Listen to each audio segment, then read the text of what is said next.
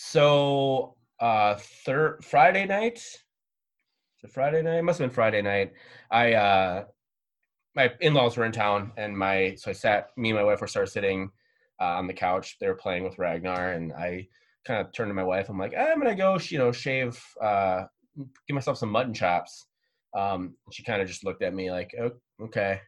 And then, uh, and then I went and did it, and I kept the mustache, so I have this really um, sort of like Chester A. Arthur esque uh, Civil War general uh, vibe going on. So I took a picture um, and uh, posted it on Twitter, and then uh, Bennett, uh, a red, fellow Red Loon, um, took a picture of himself uh, and said Civil War or you know Civil War general pictures only, and then proceeded to be a thread of about eight or nine other people posting pictures with like little descriptions of what they were doing. David Martin got in on it as a um, or no, this, yeah, this, yeah, it's supposed to be Friday because right, right before the uh, Minnesota United game. Um, as a uh, old timey piano, uh, so, you know, saloon piano player. Um, it was just, it was fantastic, and I bring this up and we'll, we'll talk about the game, in, you know, later. But um, just like that thread is the reason why I love this soccer team so much is because I know all those dumb weirdos who decided just to join two guys who like just took pictures that had you know very severe severe general or civil war general civil war uh, civil war general looks so anyways um that was that was my that's my fun fun fact and then i, I proceeded to uh slightly slander my wife because I in the in the picture I also said that she was it was quarantine day 1000. She's very much into the Civil War general aesthetic, and uh, she did not get a kick out of that. So I can't imagine the Civil War aesthetic is an extremely specific fetish. Like uh, no king shaming on this podcast, but uh, if she rolls up and was like, "Yeah, Ambrose Burnside or bust," like you better play ball. But if she doesn't, you'd better not try it.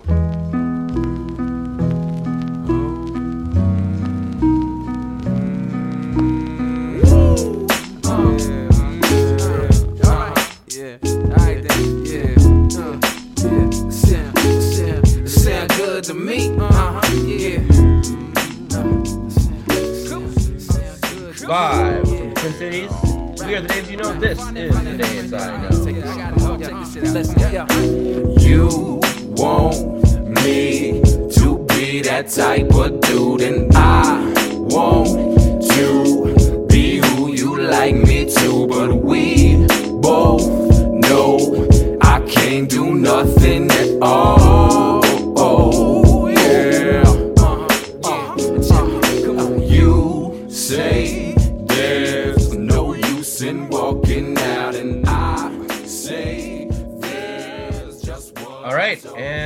Are back uh, for. Um, this is episode 153. I just keep thinking that is an insane number of episodes to talk about um, what is was for the longest time a very shit soccer team, which is, has turned into a pretty decent soccer team. Um, and we're going to talk a little bit about that.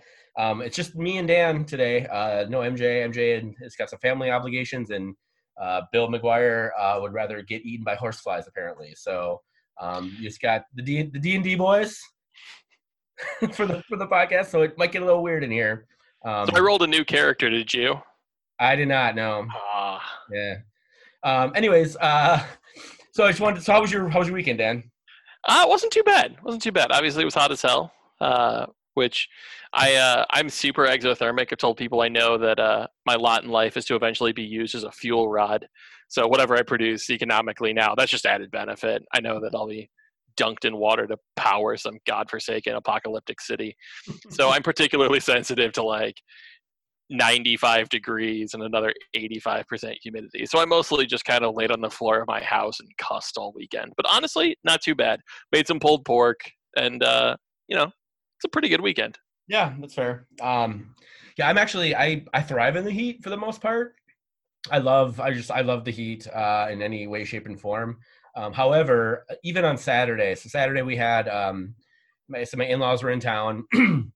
so my parents over, and we all sat outside, socially distanced. I I uh, you know fired up my new grill and, and been using trying to use that as much as possible. Um, I was like, oh, I have I have a bunch of like sausages and hamburgers and whatever. We'll, we'll get everybody together. We can all sit outside, you know, six to eight feet away from each other and, and chat. And my parents hadn't seen uh, Anna's parents and, and probably since my uh, son's birthday, so it's been you know over six months. Um, so I didn't even think about that. But I was outside having a couple beers, fire like grilling, doing all that stuff. Uh, Saturday afternoon, Saturday evening, get inside, and uh, I I literally this is probably the first time because we, we only have air conditioning in one part of our house and it's upstairs in our bedroom. Uh, I like I watched the first MLS game from that evening, and at like 8:45, I went uh, upstairs and just like took off all my clothes and like laid on the bed like right by the air conditioning. Um, that was the earliest I've been in you know upstairs in my bedroom to like potentially pass out or go to sleep in probably uh, uh two years. so um I was it was I was that heat on Saturday was particularly oppressive. So it, it was no joke. Yeah, it was. Uh, it was. It was bad. It, it was bad. It was tremendously bad by Minnesota standards, but it was just objectively bad. You can't get eighty percent humidity anywhere and not have that be just horrendous. No, no, for sure. Um, especially if you're not used to it. Um, all right, well, we're gonna talk some soccer, but first, obviously, the uh, Patreon pitch. Um, we are. Is actually. I've been chatting with Christian uh, over at Hop Clouds about some beer stuff. Um, I think I'm gonna actually I'm drinking a, an old speckled hen tonight. I finally found old speckled hen, and uh, I, I, think we're gonna actually make a old speckled hen style, so that English fine ale style beer. So pretty excited about that. Um, we'll hopefully have more details, uh, maybe in a couple weeks here about a, a socially distanced uh, beer handoff for all those Patreon subscribers who subscribed uh, and are due some beer. So um, thanks everybody for doing that. If you want to get involved, patreon.com backslash the Daves I know to help support the Daves that you know. As always, uh, heathout.com and uh, the Daves I know.substack.com if you want to get on the newsletter. I'm going to be talking, writing a little bit about uh, our Wigan Wig Out pod uh, that we, me and Luke recorded. Um, if you haven't got a chance to listen to that, um, if you have Stitcher, it should be back in your feed now. I got confirmation from them uh, via Twitter today. Um, it's a really weird story. Uh, it was in my feed, so I record. We recorded it Thursday. It was about little about about an hour. We kept it really tight, uh, and then uh, edited it, uploaded it. It was showed up Thursday night. Um, only showed as like a minute long, but when I started playing it, it was it played like showed you actually showed the entire time the, the podcast was. I was like, oh, that's weird. Uh, then Friday morning, it had completely disappeared. It wasn't in um, the our episode, like in my episode playlist. It wasn't in the soccer specific uh, list I have. It wasn't even in the feed of the days I know only on Stitcher. Like, it was on iTunes. It was on all the other uh, platforms that we have. That one particular podcast had uh, had disappeared from the Stitcher platform. So was very odd, and I was I was a little I was worried if that was what brings us down was talking about Hong Kong poker players. Um, that's what got us canceled. I you know that, that would that was not on my bingo board for things that would get us canceled. Yeah, you just got way too close to the truth.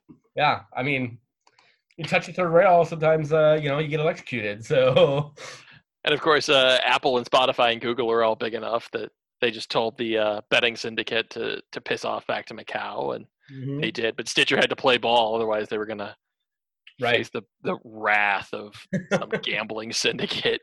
Right on. God, that Wigan story is out of control, though. Yeah, if you haven't got a chance to listen to it, go back and listen to it. Um, it really it's bonkers, and it like it's it's one of those things that it's a rabbit hole too. Like you'll you start reading and clicking on links, and all of a sudden you've spent like two hours, and you're like you have even more questions. That's how that's how fucked up it is. So, um, all right. So we're gonna talk about the uh, the second game of the MLS is back tournament for Minnesota United. We decided to, uh, per MJ's uh, suggestion, um, and of course he's not here to help us implement it for the first time. Um, instead of doing uh, all of our best moment, worst moment, most what the fuck moment, we're going to sort of break this game down, um, sort of first half, second half, uh, extra time, which means you know if I got for you know sort of random hodgepodge things, and then we're going to give uh, our Freddie Adu's stars and shitty players of the game for both teams, both Minnesota and for the team that they're playing. In this case, RSL. So um, I'm trying to keep these two, you know, a couple, a couple of us particular moments. Um, but Dan, do you want to start? What was uh, is there? What, what stuck out for you in the first half? And I kind of wish we would have done this uh, last week with Sporting Kansas City because I think um, compared to this game, that game had a lot more uh, actual uh, stuff happen.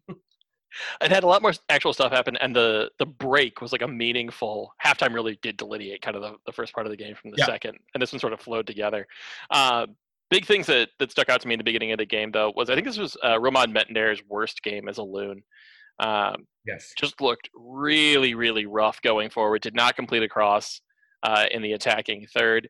He was characteristically solid defensively. It's not like he gave up a penalty or anything like that. Uh, did take a ball to the eye after completely misjudging a bouncing ball. Yeah. Um, he looked good. You know, an interesting piece of that uh, in uh, Matt Doyle's column today on MLS.com. He suggested that uh, potentially part of what was keeping Métanire pinned back and not able to be as effective in the attack was the Loons' plan to cope with Ike Opara's absence. So I joked uh, when Opara first announced that he wouldn't be joining the team that what was the team going to do without their leading scorer? And it turns out uh, it- we really may be seeing a lack of of Ike Opara in the attack, just not in the way that we thought. yeah. Uh, other thing that stood out to me, we did not have uh, Tyler Miller go temporarily insane, so that was a that was a plus. Uh, he commanded the top of the box really, really well in this game, and I think it cut off two potential RSL scoring chances. But beyond that, man, it almost looks like his head is right. He's moving his feet really well, and his hands are what is still in quarantine, Yeah. and that's worrisome. That's worrisome to me. Yeah, I noted that too. He looked really shaky. I mean, he's looked shaky this entire tournament. Um, you're right. He his footing looked much better in this game. He didn't definitely look like you know.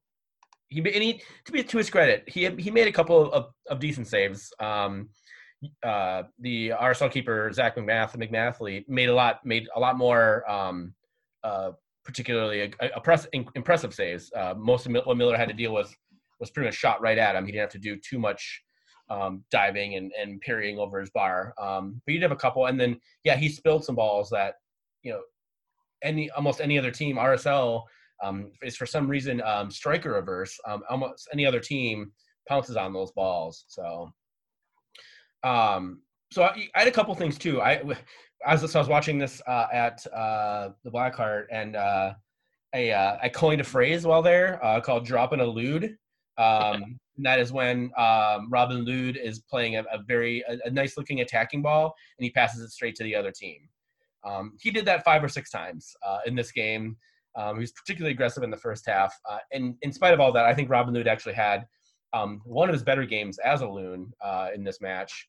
Um, but yeah, so for for that, whether whether whether it's Robin Lod that has that does it or any other player, if Minnesota's attacking and you know uh, Mason Toye, you know, side foots it right to um, the Sporting Kansas City defender to basically snuff out the play. We can call that drop on the lude.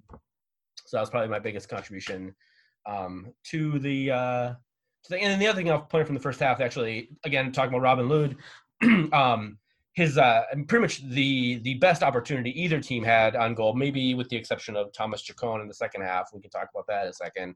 Is Robin Lod's shot at the uh, 45th plus six minute of stoppage time in, in the first half. Um, he, uh, you know, takes on a couple guys. First off, great pass from Ozzie Alonso to spring him. Um, takes on a couple guys and and just fires a shot that uh, hits the post. Post deflects straight to Aaron Schoenfeld, who you know, diving header, but um, he doesn't. He's not able to get enough power on it, and it's you know, very low to the ground. So MacMath has a fairly easy save. But if Robin Lod puts that goal in, because um, literally as soon as that um, ball was saved by MacMath, the, the, referee blew the whistle for halftime. Um, you may have seen a different game in the uh, in the second half. So, yeah, there's a couple of chances, and that that's certainly the biggest one that you just wonder would that game have improved. Uh, both teams were so attack averse for most of the game that I think they were just waiting for chances like that to go in. You sort of wonder if it might have opened up a little bit, and then it, the fact that neither team could pounce on a chance meant that it just ground to a halt in the second half. Yeah, yeah. Speaking of that second half, um, so we got our first uh, our first taste of uh, of uh, Thomas Chacon, uh, hashtag free Chacon. He was um, he was hit or miss. He had a yellow card like three minutes in for stomping on a dude. um, so welcome to the MLS, buddy. Um, he definitely uh, got. RSL definitely had a game plan of trying to bully him around and to his credit, he actually played fairly well for the dude's like five, five, four, five, five. He's like, I think he's like shorter than I am, and I'm not a very tall person. Um, for all that sort of pushing around and and, and all the hard ta- and, and our, to our RSL's credit, actually, they were coming in um, pretty aggressively with their tackles all game, and they particularly tried to take to, to beat up on the kid. Um, he managed it all pretty well, um, and then he had a really great shot. I believe it was at the 85th or 86th minute, uh, a chip um, that almost beat Zach MacMath. MacMath just just got just enough on to parry it uh, over the bar to keep um, to keep the game level at 0-0. So um, so he looked good. And when he came in, uh, Robin Lod moved to the center, um, and then eventually he moved to the right when Hassani Dotson came in uh, for him. Um, you know, the second half for me was pretty stop start. Again, I think Minnesota had the better chances, but I think chances overall were, were fairly fairly even.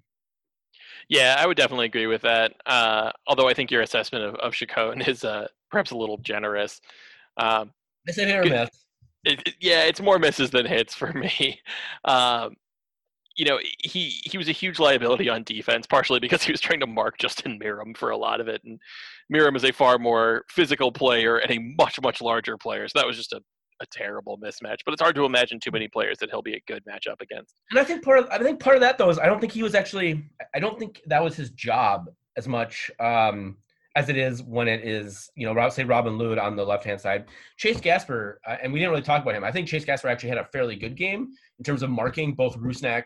Um, and before Rusnak or when Rusnak comes out with Justin Meram, Meram who comes in for Rusnak, um, I don't think either of those guys got many shots um, or many opportunities. And I think basically the game plan was for Chase Gasper to sort of lock down and and Lod, you know, Lod to a certain, a certain extent. I think Lod is obviously can much track track back much better than Chacon. But for sure, when Chacon came on, Chacon was there to provide offense. I think, and I think that is something that I don't haven't heard really many people talk about. Um, is I, I don't think his I don't think he was asked to play. I mean, if he what if he was, then he did a terrible job um, and rightfully so. But I don't think he was. Ta- and because I haven't heard anything about people talking about how Robin Lu- or how about uh, Thomas Chacon um, had a shitty game because you know he wasn't tracking back or any any. I haven't heard anything that would like give me that indication. Is, is I'm trying to say. No, I, I think he's definitely in for his offense, but it's 11 v 11, and you got to track back at some point. It was just there was a couple of times where Meram like basically tossed him like a rag doll to win the ball, and it wasn't even a foul. It was just like they were hand fighting it, and then all of a sudden Chacon went flying. Yeah. But now my issue with him on offense was that he just didn't seem to have a plan when he got the ball. Um, he was looking to dribble. He dribbled himself into a lot of corners.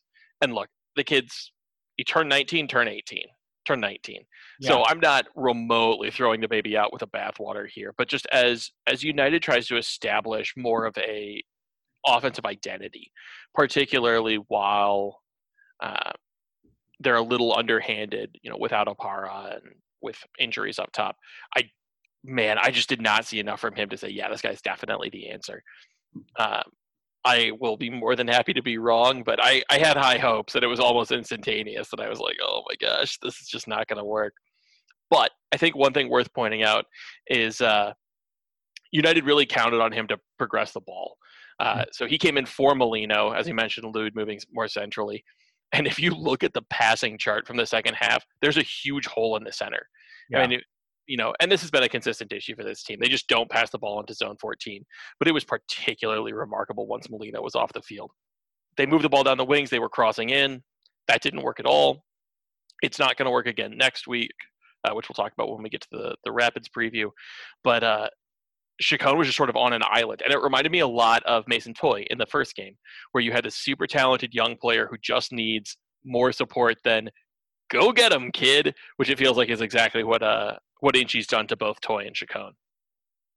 Striker whisperer, Adrian, Adrian Inchy Heath. So um I, will just say the other thing too is is Rob, and I mentioned this earlier. Robin Lod, I think, had his uh, probably his best game. You know, even the games he scored goals. I think this might have been his best uh, overall game um, as a as a as a uh, as a loon.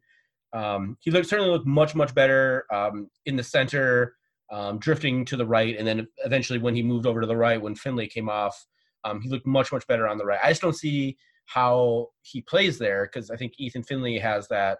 Unless you want to start Robin Lod over there on the right and bring in Ethan Finlay um, you know, much like Raheem Edwards as a as a sort of a, you know run you know run run track basically up and down up and down the pitch uh, on especially against tired legs. So um, so yeah, I just we'd have we have a lot of pieces. Uh, we have a, I, this team has a lot of really good pieces, but like a lot of the same pieces. Yeah, I totally agree with that. Right. So Yeah. I mean, I think we saw. I- would agree that we not only did we see one of Robin Lod's best games, I think we saw why the team wanted him. Um, I saw a lot of people saying, you know, what is what is Robin Lod here for? And well, the answer is he played three attacking positions and he played them all pretty competently. Um, better in the center and on the right. MJ's beaten this horse to death, so I, I won't do it in his stead. But Lod isn't a left side player; he just happens to be playing there, and yet he's pretty physical in the attack. He can keep the ball pretty well until he makes ill-advised passes. Um, he's certainly not Finlay or Amarilla. He's not going to beat anyone for pace. Um, but there's there's value in his versatility. It's just Yeah. it's hard. Look, if he were a domestic right winger that we were playing on the left, and I think we could get pretty excited about having him. Hey, it's good to have that guy for But on the, on the DP contract, like it's it's hard to look at him and Pozuelo, him and Carlos Vela, him and go, yeah, these guys are, are occupy roughly the same spot on rosters. But He's he's a, he's a Tam, I thought. Isn't Amarilla and, and Chacon DPs? No, I think I think it's Lod and Gregus are the DPs, and then Chacon is the young DP, which is the other slot, and Amarilla is the TAM. Okay. Garbucks, man, they make no sense. Yeah, where's that? oh, anyways, I, sorry, I didn't mean to derail you there. Um, yeah, go ahead. No, I mean that's most of it. It's just that it, I think we are seeing how he is valuable, how he fits into this team. It's just really hard to square. Pretty decent in the attack, above average at a bunch of things, with a DP contract. That's the point where I think it all breaks down. But That's true. you know, and if we can get Bebelo in, and, and that deal is now looking less likely than it was when we recorded last week, maybe pull Molino out to the wing. Yeah, I think Lod is the player who cycles to the bench and becomes this incredible sub option because no matter where you need him in the attack, he can play there. But Yeah. yeah, when the when the best thing you can say about uh, a game is, boy, we sure saw Robin Lod showcase his versatility. You know, you did not watch a good soccer game. Yeah, uh, and that takes us to our extra time segment. Um, sort of just things that maybe don't fit into or or or uh, don't fit into one of those particular halves. Um, I, I'm just, I'm still um, continually confounded by uh, Heath sub use sub usage. Um, whether it's only using two in the first game when clearly the team was un, like you know, they they were every people were gassing and you could say Vermes fucked it up more than uh, Heath did. Um, but to the way he used, and so he used four subs this time, which is good. Um, that's better than using only two. Um, but the way he used them was um, mind-boggling for me. Uh, so obviously he brought on um, Chacon in the at halftime uh, for Molino. Hopefully that's just a um, there's nothing serious with Molino hurt, and he, that's just a hey, we're going to give you 45 minutes off, so we because we know we're probably going to need you for for 90 on on Wednesday. Um, and then he so brings on then he brings on Amarilla for uh, um, for Celery. which is good. Um, that was I believe in like the 63rd or 64th minute. It was right around the 65th minute mark, which is great. Okay, that's when we should start seeing more subs. Um, and he then brings on Dotson for Finlay, moving Lod to the right. And again, this is like in the, the, in the 65th or 66th minute. and he waits until the 81st minute to bring on Raheem, Raheem Edwards. And I I definitely remember tweeting, I think from the Dave's I Know account uh, at halftime, God, I would love to see Raheem Edwards run at RSL's uh, fullbacks for 45 minutes or for 30 minutes or for more than more than 12 fucking minutes, basically, is what, is what we got of Raheem Edwards running at tired ass defenders. So I think that is the big thing that sticks out for me. It's just how I just don't I just don't understand um, any logic that he uses for his substitutions. Yeah, and I mean, it, it gets to a little bit what you were saying before about just kind of a lack of a plan and having redundancies, but not really a clarity on how to use them. Um, it, it doesn't feel like the subs came in any meaningful pattern. It's not that he saw a Molino Schoenfeld attack and said, okay, this isn't working. We need more ball control. We need more possession. Let's bring on two different attackers. It was, well, let's see what happens if Chacon plays with Schoenfeld. That doesn't work. Chacon and Amarilla. Well, that doesn't really work. Uh, Yeah. We'll give Hassani Dotson 20 minutes. I guess it's a little more than that, 30 minutes. Well, he- But- so he did he did bring in Amari and Dotson at the same time. So he pulled out Finlay, um, brought in uh, Amarilla, moved load over loot over to the right, and then had Hassani Dotson playing ostensibly a set, central attacking mid, um, which again is like not his position. Although, I mean, this team has deployed him in so many positions. I would know. be hard pressed to tell you exactly what his position is. Sure, but that's not the position that he has excelled in. Have we ever? I, mean, I don't know if we've, I don't know. I think this might be the first time we've fucking seen him in that position. I don't remember a time when we've seen uh, Hassani Dotson as a central attacking mid, um, you know, or essentially a number ten. No, Uh, I mean, I think it was a recognition of, hey, like, you're a pretty good attacker and you can shoot pretty well. Go get him, kid. go, go get him, kid. Okay. Which I mean, and, and that just seems to be the attacking philosophy of this team: is Yeah. assemble some talent and then go get him, kid. It's like Inchy's never played FIFA, where you know, hey, like these three attackers, yep, they're all good, but they don't play well together, and so you actually get negative points. You know, maybe actually try to figure out how to build an attack that's cohesive. Yeah. I want to see Raheem Edwards start. I really, really, really do. Uh, one, he appears to be an actually relatively native left side player. Um, but even above and beyond that, he's just such a change of pace from everything else we've seen on the roster. I mean, he's the he's the one guy that I think every team has to know where he is at all times because he moves so much. I mean, he came in and that game had ground to a halt by the time he was in there, but he looked like the only one who wanted the ball on either team. Mhm. yeah. Yeah, I don't understand. Start him, and you know, and if you have to bring, if you have to, if you can only go forty-five minutes, and you bring in Finlay for forty-five minutes, right? I can't believe we can't get a solid forty-five minutes out of Raheem Edwards. Um, yeah, I don't know. I don't know. Um, the uh, the other big moment for me that I think fits into the extra time was uh, speaking of people coming on and getting cards almost immediately. Really shortly after Justin Meram came on for uh, uh, Albert Rusnak, uh, Ethan Finlay just scorched him for pace and looked to be certainly not in on goal, uh, but you know putting together a pretty good one man attack. And Meram came in from behind and took a huge chunk of Finlay and potentially a little bit of the ball yeah, referee went right to his pocket, gave a yellow. And uh, honestly, here I'm okay with that as the result. Uh, but that that type of a foul, he came in high, he came in late, he had Finlay in the you know kind of mid calf, studs up. How Yeah. does VAR not take a look at that?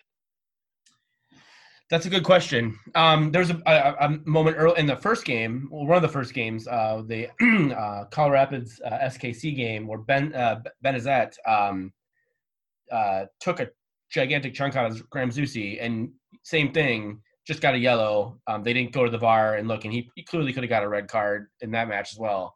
Um, so It's just an interesting choice. Like in in both situations, if it ends up being yellow, yep, it's a referee's discretion call, whatever. But isn't this what VAR is for? Is figuring out like, hey, you didn't see this in real time. That's actually a really dirty foul. And I don't think Meram intended anything by it, but yeah, you know, that doesn't matter. it doesn't matter, right? Like it's the Eddie Nketiah foul, right? Like, whoops, you came in a little too fast, you hit him a little too high. Sorry, kid, that's red. Yeah. So that was a that was a frustrating moment for me. I just I just want some consistency with what is and what is not going to get booked. Yeah. Um, and the last thing I think that really really stood out to me in this game is so this was obviously the first time United dropped any points. They're still undefeated on the season. What? Almost August undefeated. Uh, I think RSL has now written the book on how to beat Minnesota United or how at the very least to take points off them. Which is this team works really well on the counter. We saw that against Portland. We saw it uh, to a certain extent against San Jose until that game got out of hand. Uh, we saw it uh, against SKC. RSL basically said, especially once Rusnak was off, yeah, we're going to play for a point, and we're going to give you the middle of the field. We're going to give you the midfield. You can do whatever you want. But as soon as you get into the attacking third, we're going to have six guys behind the ball, and we're going to make you do something that isn't a cross into a standing forward. And United showed no ability to break that down. And so if I'm Colorado, if I'm whoever United plays in the knockout stage, that's what I'm looking at. You know, let's let's commit five, six into attack, but as soon as the ball turns over, get back, get behind the ball, and force these guys to make six good passes to break us down because United doesn't have that in the attack right now. Yeah. um, my one last final thing is uh just again kind of back to the refereeing. Um, only three minutes of second half stoppage time. um, there was seven subs and a water break in the in the second half, and they only had three minutes of stoppage time um, compared to six minutes in the in the first half. And I don't know if that is a because I've noticed that too um, from the last few games that I've watched is that the, the stoppage time in the second half has been significantly less than the stoppage time in the first half.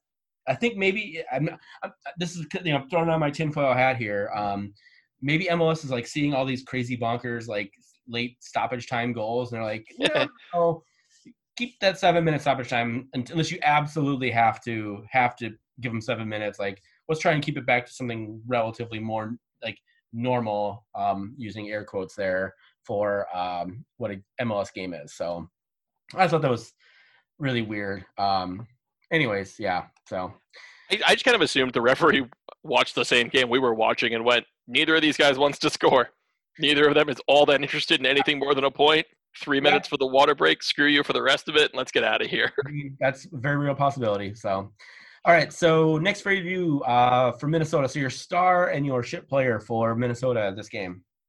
Uh, my star was Ozzie Alonso. I think we saw such a different team defensively from the sporting game to the RSL game, and it, and it really just comes down to Ozzie being not just an incredible six, which we always know he is, but just a master of that defense. Everything breathes through him, everything forms around him. And, you know, uh, he may have even had a quiet game statistically by his own standards, but you could just see like he was running that defense. The other player I'll throw out there is uh, Aja, who I thought redeemed himself after a really rough game against Sporting KC, particularly uh, when players would receive the ball with their back to goal. Aja did a very, very good job as they turned to face up, taking the ball off of their feet and and not allowing attacks to turn from kind of midfield possession into the attacking third to a bona fide attack. So I was impressed by that. Um, I still think once Kallman is back, Aja moves to the bench and Kallman starts. That's a little up for debate. We'll find out after the uh, Colorado game here coming up. But I I don't like him as a starter, but as a bench option, I gotta say he's grown on me. Yeah, for sure. I had Ozzie as well. Um, he has some great passes and great defense. I I kind of threw in, I, you know, I seriously gave uh, Robin Lod some, some, some consideration. Um, you know, considering he had the one probably the best opportunity on goal. Um, he actually, I said, played probably his best game in, in as a Minnesota United player uh, this game, and um, and you know when he sort of got off that left hand side, um, looked really good. So, uh, who is your Freddie Adu for your shit player of the game? it's got to be Chacon. And and he'll grow. I'm fully convinced he will. But just like Freddie Adu, you can't make excuses just because he's young. um, he just there were so many attacks where he would get the ball in an interesting position and either dribble into a cul-de-sac or not know where his next pass was. And um, in a game that was between two teams that were very slow, he was the slowest in terms of how to get the attack to work, and that was really disappointing to me.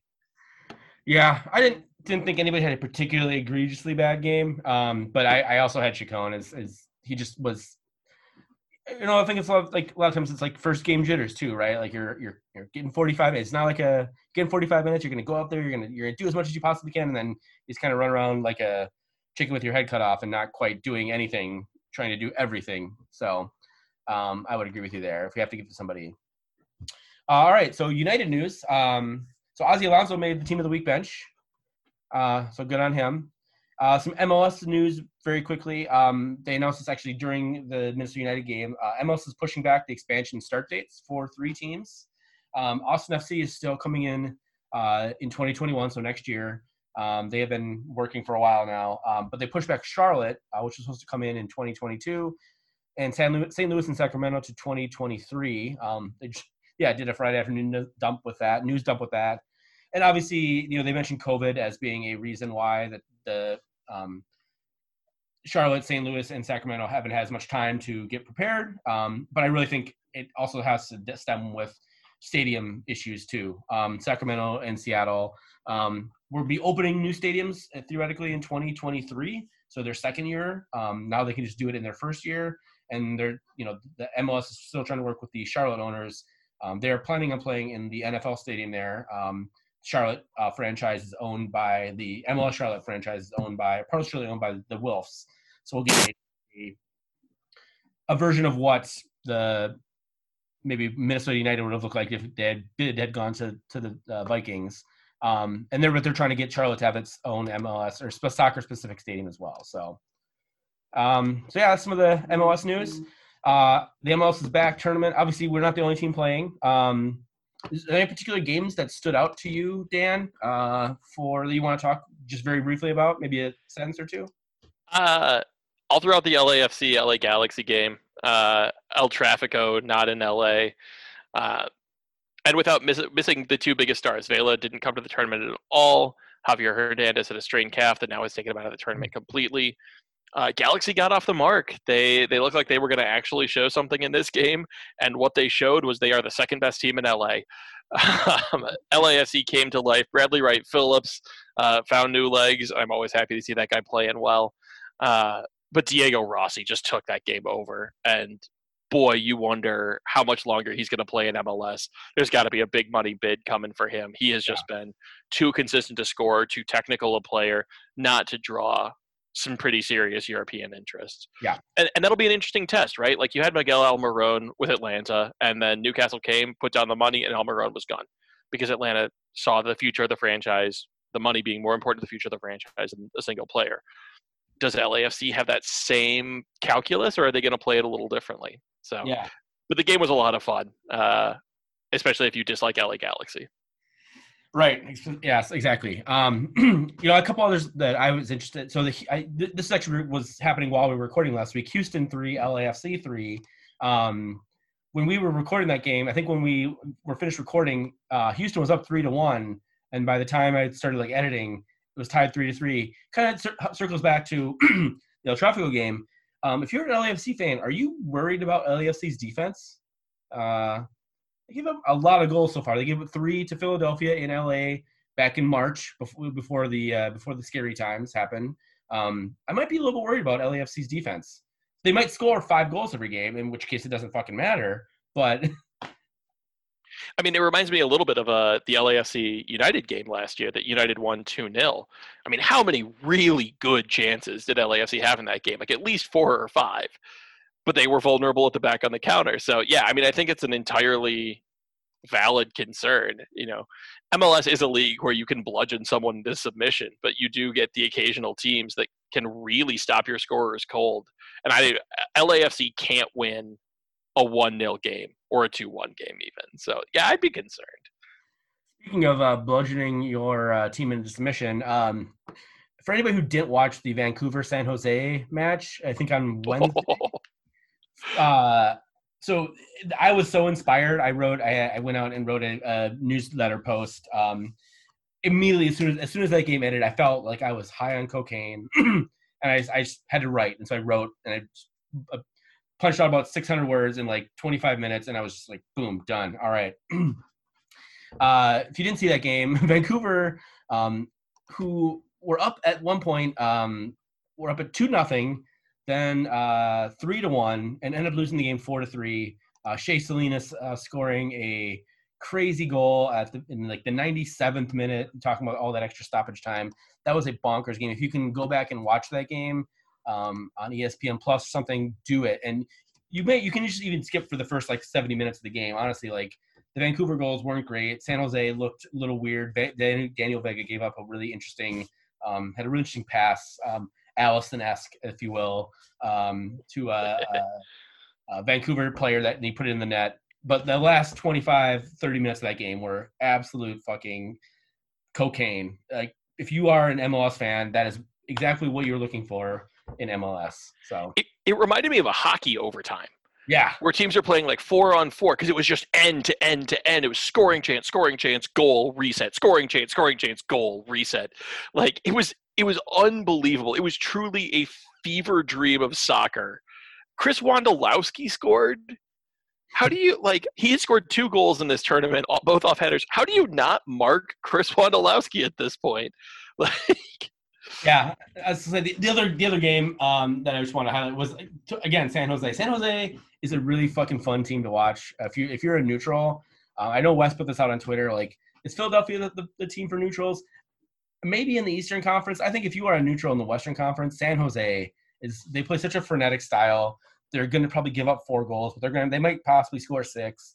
Um, and I put the Chicago zero San Jose two game down from yesterday um, because our, our old friend Francisco Calvo um, was at fault for at least one and a half of those goals. Um, for sure, the first goal where he kept the guy on side and then just didn't really uh, chase after the uh, Espinoza as he's running on goal. And then the second goal, the Wondolowski goal, the second Wondolowski header of the tournament. Um, they show the replay and, and there's a cross in. No one's marking Wondolowski first off. Um, I don't think it necessarily was Francis Francisco Calvo's guy to mark, but he ran right behind him, and Calvo didn't even jump. Like he just he stood planted firmly. Um, like he had you know uh, the weight of the world on his shoulders, and of course the ball goes straight to Wondolowski, who's maybe five yards behind him. I'm not sure Calvo gets to that ball if he does it if he jumps, but he might he might he might get enough of it to, to deflect it a little bit. He doesn't even leave the ground. He might have at least gotten in Wondo's sight line, but that Yeah. might the, the man has scored more MLS goals in than anyone else, and that might have been one of the three or four easiest ones he scored. He's had a couple against uh, Francisco Calvo. Um, he has uh, he definitely has Calvo's number. So, uh, any other games you quickly want to talk about? Otherwise, we can jump into uh, a few the NWSL Challenge Cup, a few other notes, and then talk about the upcoming game. Uh, I won't dwell on uh, the Columbus to uh, Red Bulls nil game because there wasn't too much to say. But Columbus looks like a comprehensive team. Uh, like if we're worried about LAFC scoring and then getting giving up a ton of goals, uh, that is not going to be a concern with Columbus, whose defense is very well organized and uh, with Gyasi Zardes looking like he can finish now, they Yeah. may be a powerhouse. yeah, he looks he looks so confident in a way that I haven't seen him either for club or country in in probably his entire career. yeah. I wrote, "Are Columbus good?" Question mark, and I think the answer is probably a resounding yes. So. Yeah. That's a yes from me for sure. All right.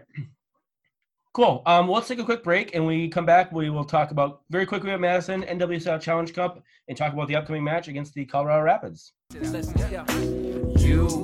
want me to be that type of dude, and I want to be who you like me to. But we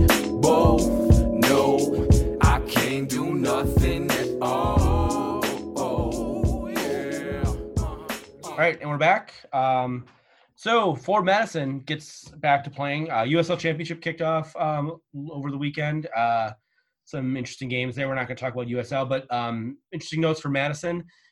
they're not playing their matches at Breese Stevens Field. Um, they're playing in a town called Wauwatosa. Um, that's because Dane County is actually smart and has uh, orders in place where people can't congregate and gather, uh, including the team. Like literally, like the orders are set up so that even the team can't get together and practice in Dane County. So the uh, Madison, uh, the Mingos will be on the road. Um, their first match is actually uh, this coming Saturday, uh, away to North Texas, who are the defending champs of the USL League One. So uh, let's go Mingos. And all those games are on ESPN Plus too. If you want to watch, uh, if you want to watch Mingos, they're on ESPN Plus. So, all right. Um, then very quickly, we'll talk NWSL Challenge Cup. The knockout rounds started uh, over the weekend, Friday and Saturday. Um, it was actually a weekend of upsets. Uh, North Carolina Courage lost one nothing. Uh, they were the one seed to the eight seed Portland Thorns. Um, Houston Dash, and then the, all the rest of the games were PK. So there literally there was one goal scored in the entire quarterfinal round of the NWSL uh, uh, tournament. So um, Houston Dash beat the Utah Royals in PKs. Houston Dash were the four seed. Royals were the five seed. The Spirits, Washington Spirit, lost to Sky Blue FC on PKs. So they were the second seed, and Sky Blue was the seventh seed. And third set, third seed OL Reign lost on PKs to uh, Dan, your Chicago Stars, who were the sixth seed. So um, congratulations, Dan, and to MJ. And my North Carolina Courage lost, obviously. Um, Rodrigo keeps giving me shit and keeps pointing to like saying that the better team won, and I just keep pointing him to the NWSL Challenge Cup standings where NWSL uh, the Courage scored seven goals, and I don't think a team who wins this tournament is going to score seven goals They're for the entire tournament, including the knockout rounds. So um, that Portland Thorns goalkeeper stood on her goddamn head, Yeah, the third string keeper. It should be pointed out. Yeah. Bella Bixby basically made her name in one game. Yeah. Um, she stood on her head, and uh, good for them. Good for him. Um, but you're not the better team just because you won in a knockout round. Um, one off game. Sorry, Rodrigo. Not going to concede the fact. Any, any anything else you want to talk about for NWSL Challenge Cup? uh, it looks like legs are starting to get heavy. Uh, there were some really, really good games in the group stage, and the knockout games were just dire. Yeah. Uh, that uh, the Thorns Courage game by far the best of the set. Uh, shout out Bella Bixby for just an absolutely stellar game because Debinha. That For- wasn't for- Bixby. That wasn't Bixby. Bixby wasn't? started. No, that was extra. Uh, Eckerstrom. Oh, you're right. Yeah. You're right. It was Eckerstrom. Yeah. I'm Bixby sorry. That's my the bad. starter. She got hurt in practice. Um, they've actually brought in uh, uh, Alyssa, not uh, Naylor, uh, the German keeper, as like the backup goalkeeper at the, like the very last minute to fill out the roster. So it was that was the third string keeper. Yeah, Bixby Yeah. was the string keeper. French is their first string keeper, and she was hurt before the tournament. Bixby got hurt in practice, and then yeah, Eckerstrom was her third string keeper. and and Debinha in like the I want to say 81st, 82nd, Oh.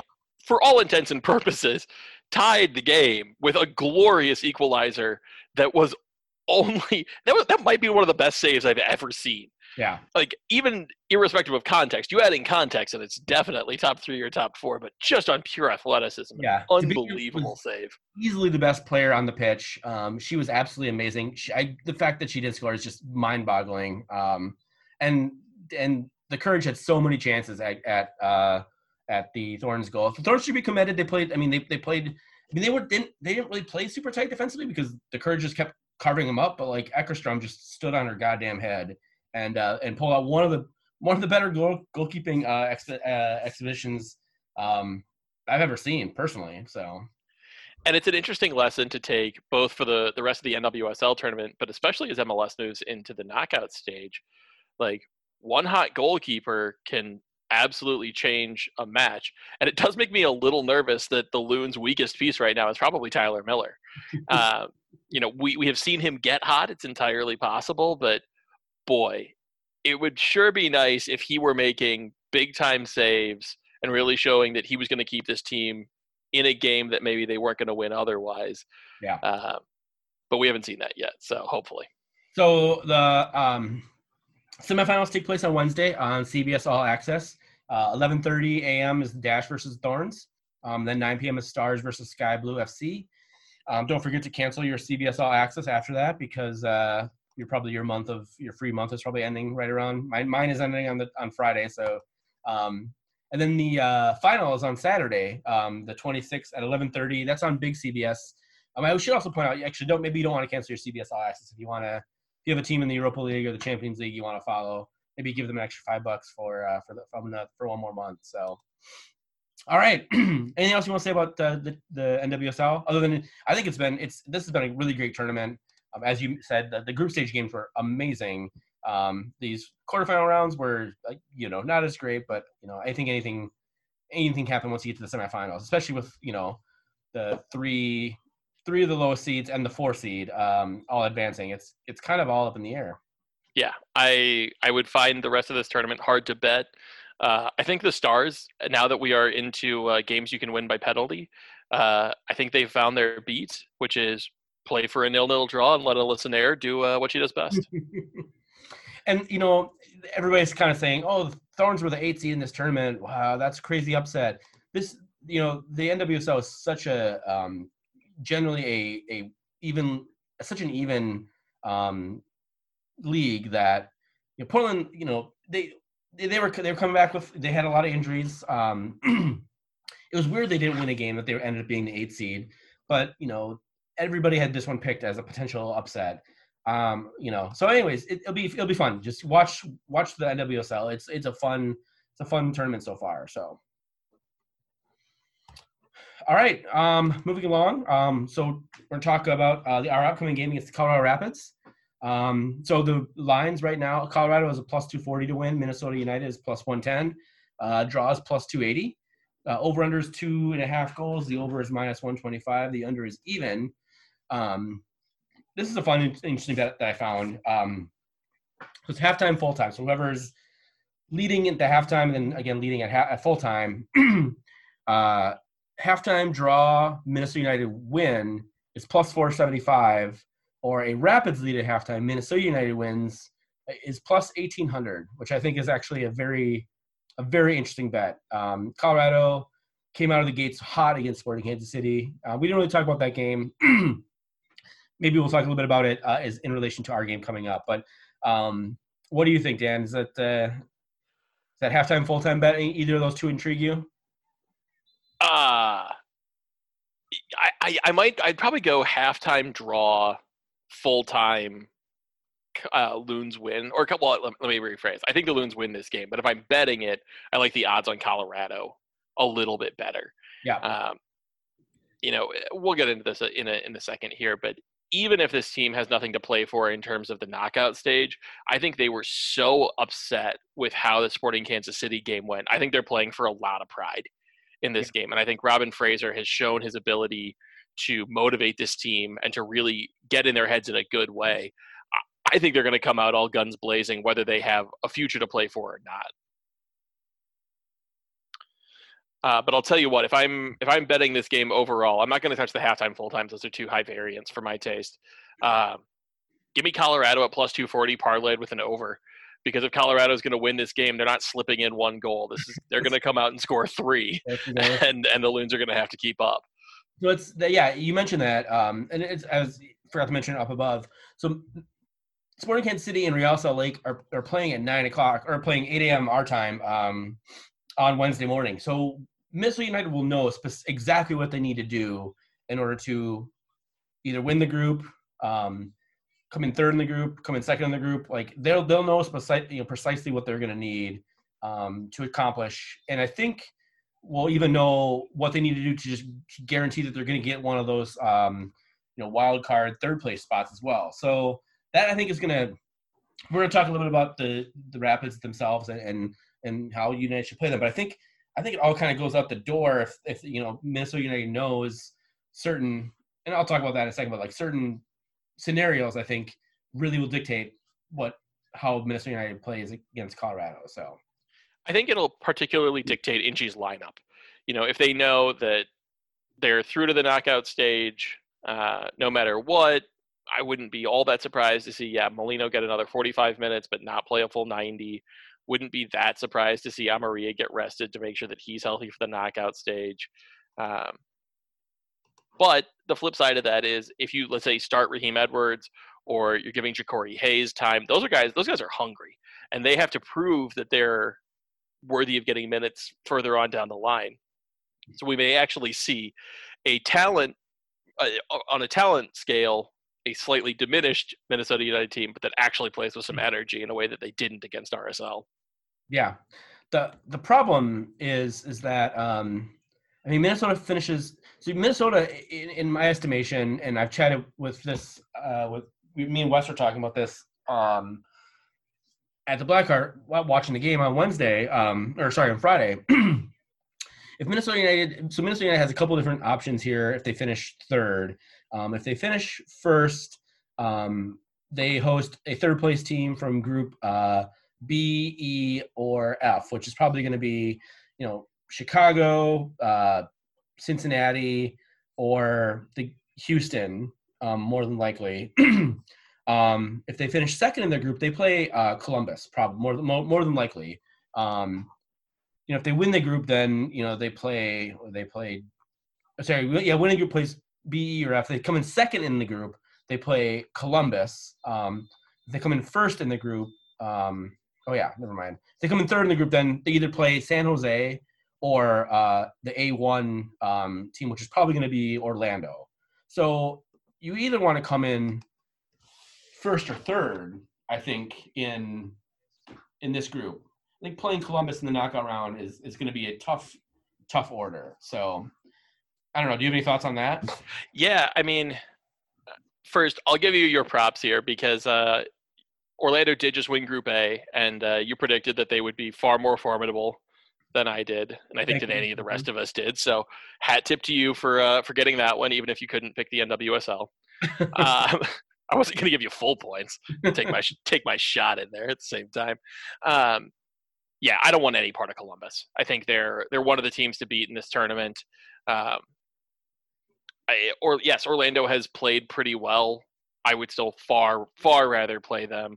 And and the hosting or not hosting is of course a joke, right? Like, well, you could host a playoff game or go on the road. Well, okay, that's a calculus, but you're playing on literally the exact same field. It's just a question of which end. So yeah, I mean, I think it's hard to play. I think it's it's hard for a team like United that's going to sit back and um, soak up pressure at the best of times. I think it's hard for them to play a half-assed version of that style without being pretty willing to lose. Um, I mean, that's a style that that is kind of a you're more likely to draw than anything else unless your counter is really good. So yeah, they may not play full energy on the counter, but I, I can't imagine they'll do worse than a draw against Colorado unless they really, really phone it in. Yeah. Well, I mean, yeah, I said, you know, like I said, the third place team for from Group D will play either Orlando or San Jose. We've had we, you know, in the last several years, we've had both Orlando and San Jose's numbers um, in terms of you know going and having speci- specifically San Jose, um, and also specifically Orlando. Actually, I don't think we've ever lost to Orlando. We've lost to San Jose, but it's been a, been a couple years. Um, but again, The draw the draw we had against Orlando last year was a loss. If we're honest, that was a terrible draw. You're right. Um, but yeah, if we win, then we're you know playing a third place team. Um, and again, that second place uh, is is a date with more than likely Columbus, um, which is uh, you know I think I find that particularly particularly scary. But um, so let's talk a little bit about um, let's talk actually a little bit about the uh, the, the players, the teams that we're that we're going to be playing against Chicago. Um, who you know who do you good? Who's good on on Chicago? Uh, you want to start this? Oh, sure, yeah. So, um, sorry, I just I, I took all the good ones. um, and feel free to jump in on, on, on any of these. I mean, I was let's say obviously, you know, Jonathan Lewis, um, uh, Kei Kamara, Akel Acosta, Acosta, and Diego Rubio. That is a a formidable attacking, um, formidable attacking options that uh, Robin Fraser has for um, for Colorado. Why don't you? Do you, is there anything any one of those particular guys that you have uh, that you want to talk about? I'll let you do that. Uh, I think it's, Jonathan Lewis is, is a member of that 2017 draft that we've talked about before as being uh, just you know top to top to 10 picks, just all fantastic. And Abu Danladi. Um, so he's definitely a player that I'll be watching closely. Really good attacking movement. He was the one who scored uh, the what looked like the equalizing goal in the Yeah. 83rd uh, for nine man Rapids, looking like they were going to pull a point out. Uh, so his energy is fantastic. He's a smart player, um, cuts inside really, really nicely. Um, he's the type of player that if the Loons were had their full complement of defense, I wouldn't worry about as much because our center backs are so disciplined. Yeah. He is the type of guy who I could see pulling Aja into stepping up to try to cut off a shot and then just taking two, an extra dribble around it and putting him in near post. So Yeah. he's the one who scares me out of their attacking set. Yeah, both both Lewis and I'll say both Lewis and, and Kei Kamara came on um, in the like 73rd minute in that game against uh, Sporting Kansas City. Um, you know, Kellyn Acosta opened up the scoring against SKC, and he's always been um, a thorn in Minnesota's side um, for several seasons. And then, of course, Diego Rubio um, uh, set uh, set him up um, for that uh, that great that great strike there. And did you see that goal that Acosta had against Sporting Kansas City? Yeah, it was fantastic, and it was Yeah. it was so consistent with the types of goals that United scored, in the sense that it was it was just an over pursuit on the defense, and all of a sudden the field was wide open because there was no communication in the Kansas City back line. Um, anybody else that you want to you want to highlight for who's good? You don't have to if you don't. Yeah, so that note, uh, who's good, who's left, uh, is not actually to you. It's because they got two red cards. Like Yeah. Jack Price was their captain. He had Yeah. their their highest number of assists, and then all of a sudden said something completely unforgivable, Yeah. uh, which we can get to in just a second here. The two other players I'll highlight: uh, Andre Shinyashiki, uh, the 2019 Rookie of the Year, is another member of this powerhouse attack. It's it's no wonder that this team scores so many goals. Uh, but the guy I'll throw out on their defensive side, which is not something we'll have focused on, is uh, Lalas Abubakar, who has 39 clearances in four games. So he's averaging about 10 clearances a game. Uh, for reference, United had 14. Minnesota United had 14 clearances as a team on uh, against RSL. So uh, he's he is sort of a one man wrecking crew. And if United thinks that they can default to their run the wings, cross in, or start Aaron Schoenfeld, a player like Abubakar is going to make that exceedingly difficult. Yeah. Yeah. Um, that does take us to who sucks, and and you know you can say uh, the Colorado defense um, as they are conceding a lot of goals right now, and and are um, particularly I can't remember who who wrote it. I read it somewhere. Basically, like no team has like given up more with their you know great opportunities like by their defense is absolutely screwing up, other than maybe Vancouver.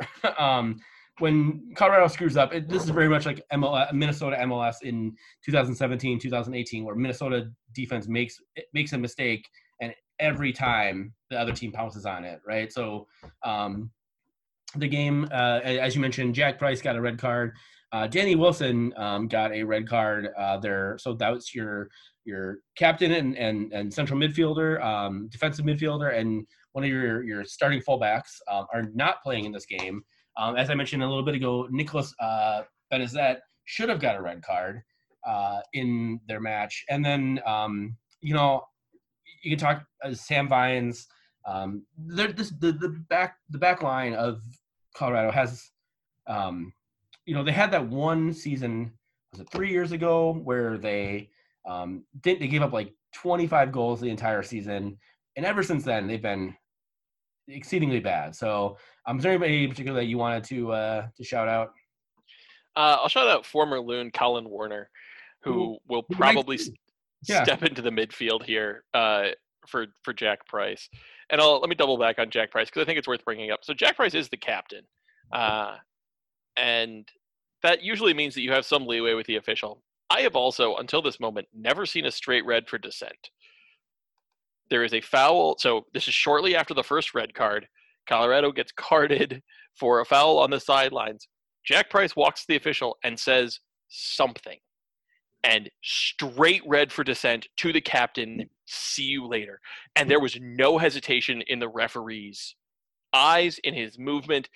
It nothing beyond a straight red ever occurred to him. He pulled it and it was it was game over. And I am dying to know what Jack Price said to earn a straight red in that situation because the like the referee had to be in his heart of hearts like a little reticent to give it. it. We see this all the time. Like a guy's on the yellow and he goes in for like maybe not a great tackle, probably would have been a first yellow, and the referee's like, uh, don't do that again. That's yeah. what this situation should have been, except like did Jack Price impugn his parentage? Did he assert that the referee was being bribed? uh, which Shinya Shiki did uh, on uh, on Twitter later. Um, yeah. Like, what the hell can you say as the captain in a heartbeat to go from "Hey, my guy shouldn't have gotten a yellow there" to "Whoops, I got myself a red card for dissent." You know the uh, you you've obviously you're a baseball fan. You've obviously, obviously seen the movie Bull Durham. Oh yeah. It's, it's, it's I'm just picturing that like that scene where Annie and uh, uh, uh oh, I'm blanking on the other character's name. They're talking. They're, they're listening to the game on the radio, and uh, um, uh, well, Crash calls the calls the umpire the F word um, multiple times. A, a, scene that does not age well uh, in uh, this day and age. Um, so yeah, just for, be forewarned if you've never seen Bull Durham. Um, so I'm thinking it, has, it must be something like that, or, or you know, called his mother a whore, or or something that. Uh, but apparently, so I can't remember. Maybe it was Sh- Sh- uh, Shiki, um, or maybe somebody else.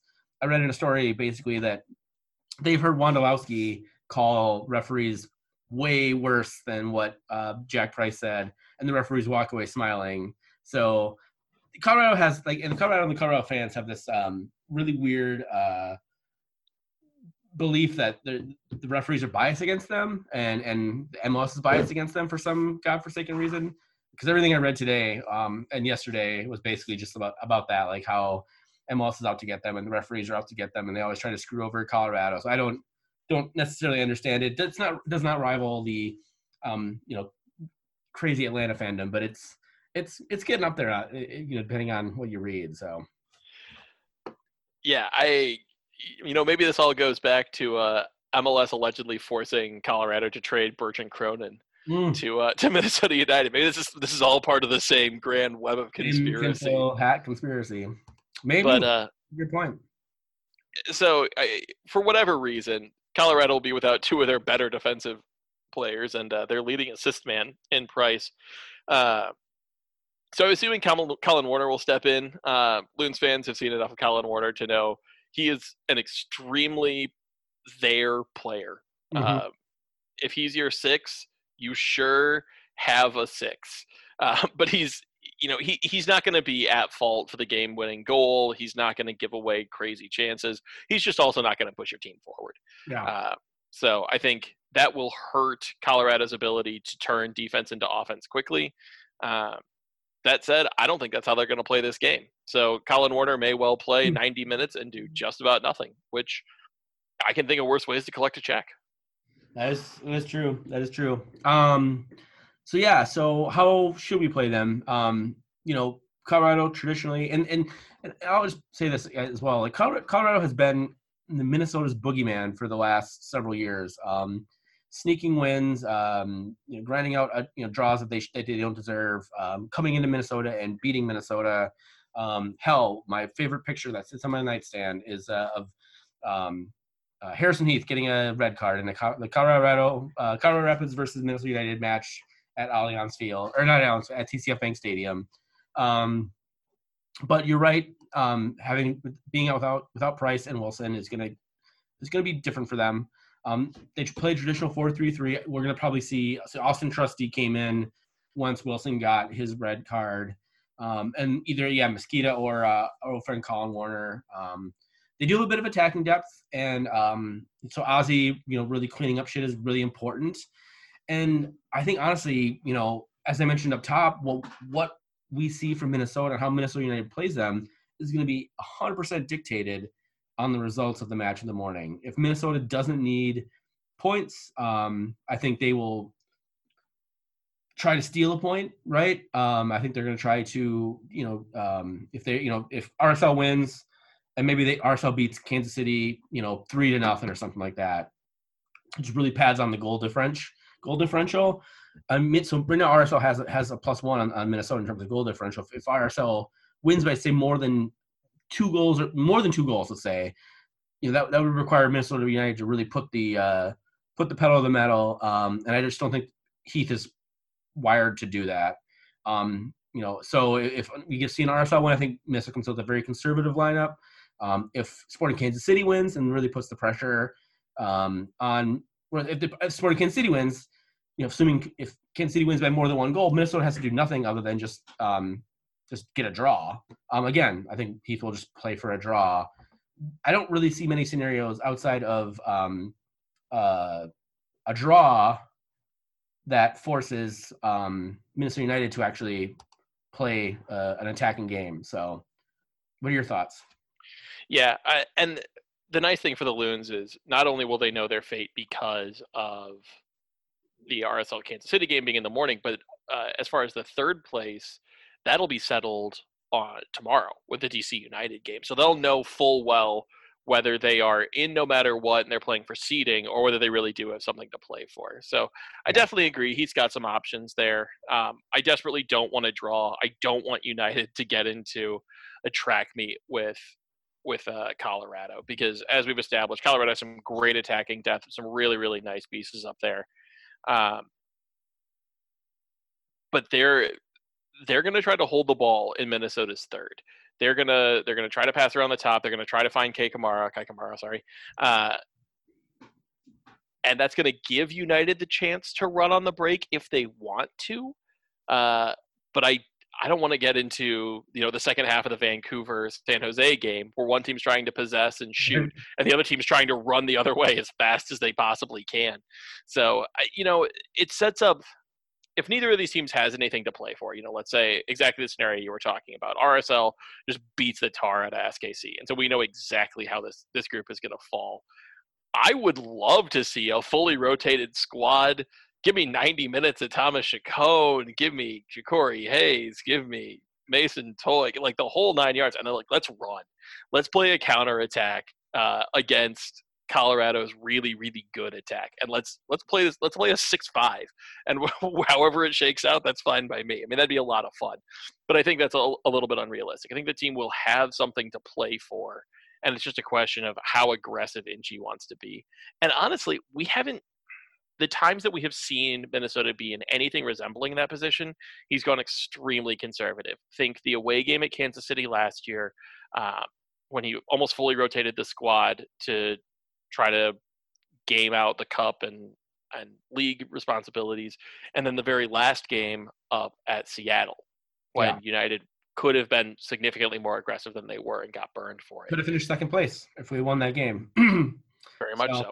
Or if Finlay could have finished the one attack. So I mean, there's you know, it's all it's all what ifs. But point yeah. being, we just haven't seen Inchy put out a lineup that's super aggressive that says, you know, I do want to win this group, and so if I got to win this game by four goals, I'm going to make it happen. Yeah. Um, so it's it's a nice position to be in. Uh, United certainly earned it with the their gritty win over over SKC, but uh, I'm glad.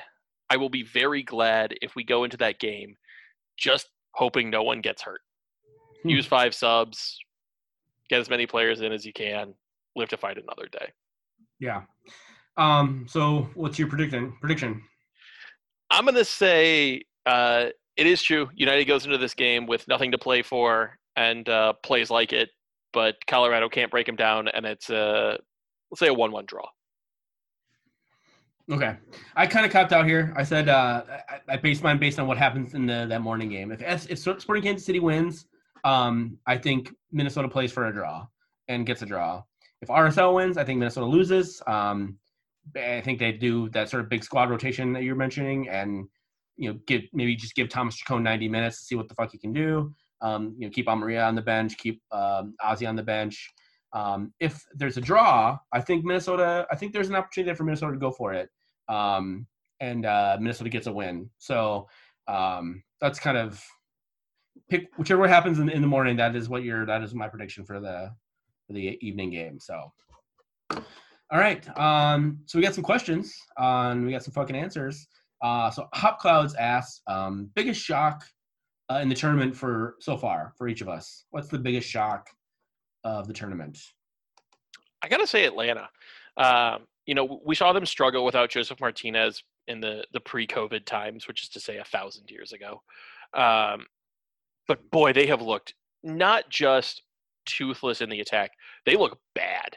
They yeah. look like a team that will struggle to score goals. They look like a team that will struggle to defend. They look poorly coached. They don't look well disciplined. So I, am not surprised that they've struggled, um, particularly with how well we've seen Columbus play. Um, I am surprised that they have struggled as much as they have. Yeah, for sure, for sure, I agree. um, I mean, Atlanta's the is the you know the, the, I guess the big answer there. I mean, honestly, I, I also I would say um, the Columbus Crew being as dominant as they have, um, and you could also you could, theoretically you could throw Orlando into this into this mix as well. Though I picked Orlando to go through, I thought Orlando would go through as the fourth spot in the in that 16 group. So I did not expect them. I did not pick, pick them to win the group um, like they just did. So I think them winning the group is actually a, a you know considering their relative history in uh, MLS is a is a pretty big pretty big shock so far as well. Um, yeah, didn't they have they had twelve wins going into this tournament? Is that right? Something like that. Yeah, they haven't won a ton of games. So so that means they've won eighteen percent of the games in their entire history in yeah. this tournament. Yeah, pretty cool, huh? That's uh, uh, that's one word for it, sure. Yeah, yeah. Uh, Charles asks, uh, "Does anyone like the late kickoffs?" He he says he was up until 1 a.m. watch the RSL match, which felt like pulling teeth. And even Ali Moreno, uh, Ali Moreno said, "MLS owes me thanks. When's that thank you coming?" Um, Charles, uh, your Garber bucks, um, much like your Soros bucks, are in the mail. Um, you just got to wait and wait and wait, and they will be there. Um, I personally like the late kickoffs because I stay up late. Um, I'm generally not in bed before. I, and I mentioned I was in bed, you know, at nine o'clock the other day, but that was because there was like it was 95 degrees and like 95% humidity. Um, most nights I'm up till you know midnight, one o'clock in the morning, so I don't mind staying up until one o'clock watching soccer. I I am also something of a night owl, so it's not killing me to stay up late for these games. I just want them to be better. So like it was it was easy as to stay up for that San Jose Vancouver game. I would have stayed up another hour to watch the end of that Yeah. thing. That thing was awesome. But you know the the RSL game, uh, some of the others uh, we've had, I that time slot more than any other feels like it has a disproportionate number of just the plotting bad games. Uh, even the 8 a.m.s have seemed to have been a little bit more interesting. So I wonder, I wonder if it's a heat thing. I wonder if it's a, a fatigue thing. But it just seems like no matter what we think, it seems like teams don't want to pay in that time slot. So that's uh that's my bigger takeaway. I'm honestly surprised. I figured the uh, the 8 a.m. slot would be the one where teams just looked sleepy until about the 73rd, and then all of a sudden sprung to life. But it hasn't been the case. Yeah, there's been some um, particularly bad uh, 8 a.m. games too. That game this morning, um, Miami and NYCFC was a a bad game. So We should we should take this opportunity to point and laugh at Miami, the worst expansion team in MLS history. That's right. Yeah, they've they've lost uh, five their first five games. No one's The, ever uh, done. it. Good The on- fighting the fighting Beckhams have not uh, used that money wisely. Good on you. Good on you, Inter Miami. Um, let's see. Like one more, one more question. Yeah. Um, so Sheldon Sieg wants to know uh, who we got in the FA Cup, Arsenal or Chelsea. So I'll take this opportunity to gloat about a crazy week for Arsenal in which they beat both Liverpool and Man City. I say, was, Uh, is, this, is this the greatest week in Arsenal history in the last 10, 10 years, in the last decade? Uh, if the if the if the stakes of the Liverpool game had been anything, then I think the answer is yes. But that game was was dead meat, so Yeah. nobody. Uh, I think it's the most impressive week in terms of coming home with with two extremely credible results. Uh, but uh, particularly the game against City, uh, you could say Liverpool lost the game to Arsenal more than Arsenal won it, and I won't push you on that too much. Arsenal beat Manchester City. Like they walked in there and they took their lunch money and they walked out, and and full credit to them on that. Uh, Chelsea looks really, really good. Um, if I'm totally honest, though, I'm glad Chelsea beat Manchester United because as much as United looks really good and Chelsea looks really good, United with Bruno, with Bruno Fernandes and Paul Pogba when they're both on the field has this gear where they are unplayable, where you can't stop them. They may not score, but it will be because of missed shots or an occasional misplaced pass. You can't break up their offense, but they may break themselves up. Mhm. So I would I would rather have Arsenal in a tooth and nail, no holds barred fight against Chelsea, with both teams trying to play their style and win it out, than just hope that Manchester United doesn't go Super Saiyan. As far as whoever, as far as whoever's going to lift the actual FA Cup, I want this to be Arsenal so bad. Partially because I called it way, way back. I mean, you know, if it happens, we're pulling that pod recording, saying that the most Arsenal thing would be to miss Europe, but then win the FA Cup. Um, and I think they, I think they can do it knocking Spurs out of the FA Cup. Or Right. out of Europe. out of Europe, at a Yeah. Europe, which would be a trophy in and of itself. Um, you know, honestly, Chelsea's going to be the favorite in this game, and rightly so. Arsenal has shown an incredible ability to get up for games that no one thinks they have any chance in. So, if I were if I was betting my house on it, I would bet Chelsea. But I I think Arsenal may actually do it. But it's the hope that kills Arsenal fans, Yeah. and it, it has been forever and will be evermore. So uh I was actually doing the math. Um there's a there's a way for you guys to uh if Wolves lose um on Sunday, Spurs lose on Sunday, you win midweek uh and then win on Sunday, you would leapfrog uh, and you make you got to make up 5 goals on Wolves between between these two games, right? You could leapfrog um sorry, yeah, because yeah, Wolves are on 59 points, Spurs are on 58 points. You got and you're at 53 points. Um, so Wolves lose, Spurs lose or draw. Um, you make up um, said yeah five, the five the five goals on Wolves or six goals if Spurs draw. You would leapfrog both Wolves and Spurs. So you could theoretically lose the FA, you know, leapfrog them and then go ahead and win and lose the FA Cup, um, which would uh, cause uh, one of those teams, Spurs again, to uh, be. I think that is the more like diabolical scenario, honestly. No, But because I think you just want you just want to win the FA Cup and get get it the fuck over with. I that's a that's a bigger part of it. Uh, but honestly, you know, it's because as much as I love St. Totteringham's Day and, and the, the good tradition of Arsenal always finishing above Spurs, like so much of what Spurs are now is what Arsenal was lampooned for being under Arsene Wenger, except they're like the, the dime store version of it. You know, under Wenger, Arsenal was always in the Champions League, never finished out of the top four, also never won trophies. Um, so they were this incredibly consistently good team that just could never get across the line. And that's been Spurs. I mean, the, the team is extremely talented. They were in the, the Champions League final last year, um, but they haven't been able to get it across the line. And so at this point, if we're going to talk about differentiators between the clubs, yeah, I'd like to finish above Spurs. That'd be cool and fun. I want the parade. I want the parade through North London again. I wanted them to go right past Shite Hart Lane, holding the trophy. I don't even care if there aren't fans because we're all cheering there in our hearts, just holding up the trophy, going, "You don't have any of these, and you haven't since most of your fans were born. You bandwagon plastics."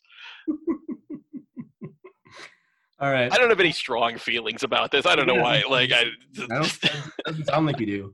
Uh, all right, let's we'll leave it at that. Um, please rate review our podcast wherever you listen to this podcast. Um, let, let Stitcher know that we are uh, not beholden to the Hong Kong uh, syndicate. Um, Dave'sIKnow.com. We actually posted. I forgot to mention this at the top of the podcast. We actually posted a, a piece by our friend Jesse. Um, basically explaining NASCAR using other sports. Uh, it was a really great piece they wrote. Um, uh, did a really good job.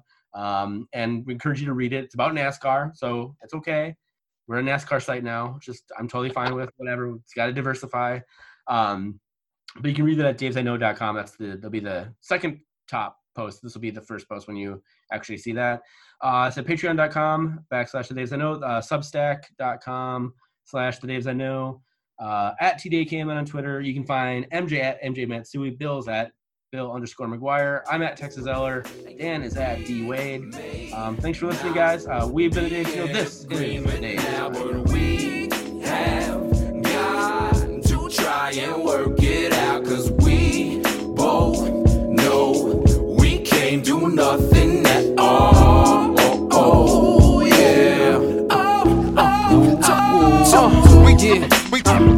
we, we do our thing, son. Long as you do yours, land here become fecund. Yeah. Uh, we, we do Yeah. our thing, son. Through the act, we attract two, hope to reach one. Uh, We, we, we do our thing. do it, We, do it. we do our thing, son. Someone paint a piece, someone spray with a machine gun. It's mad work to be done. Uh, we, we do our thing, son. Son, son, son. nothing at all. Y'all know we can't do all.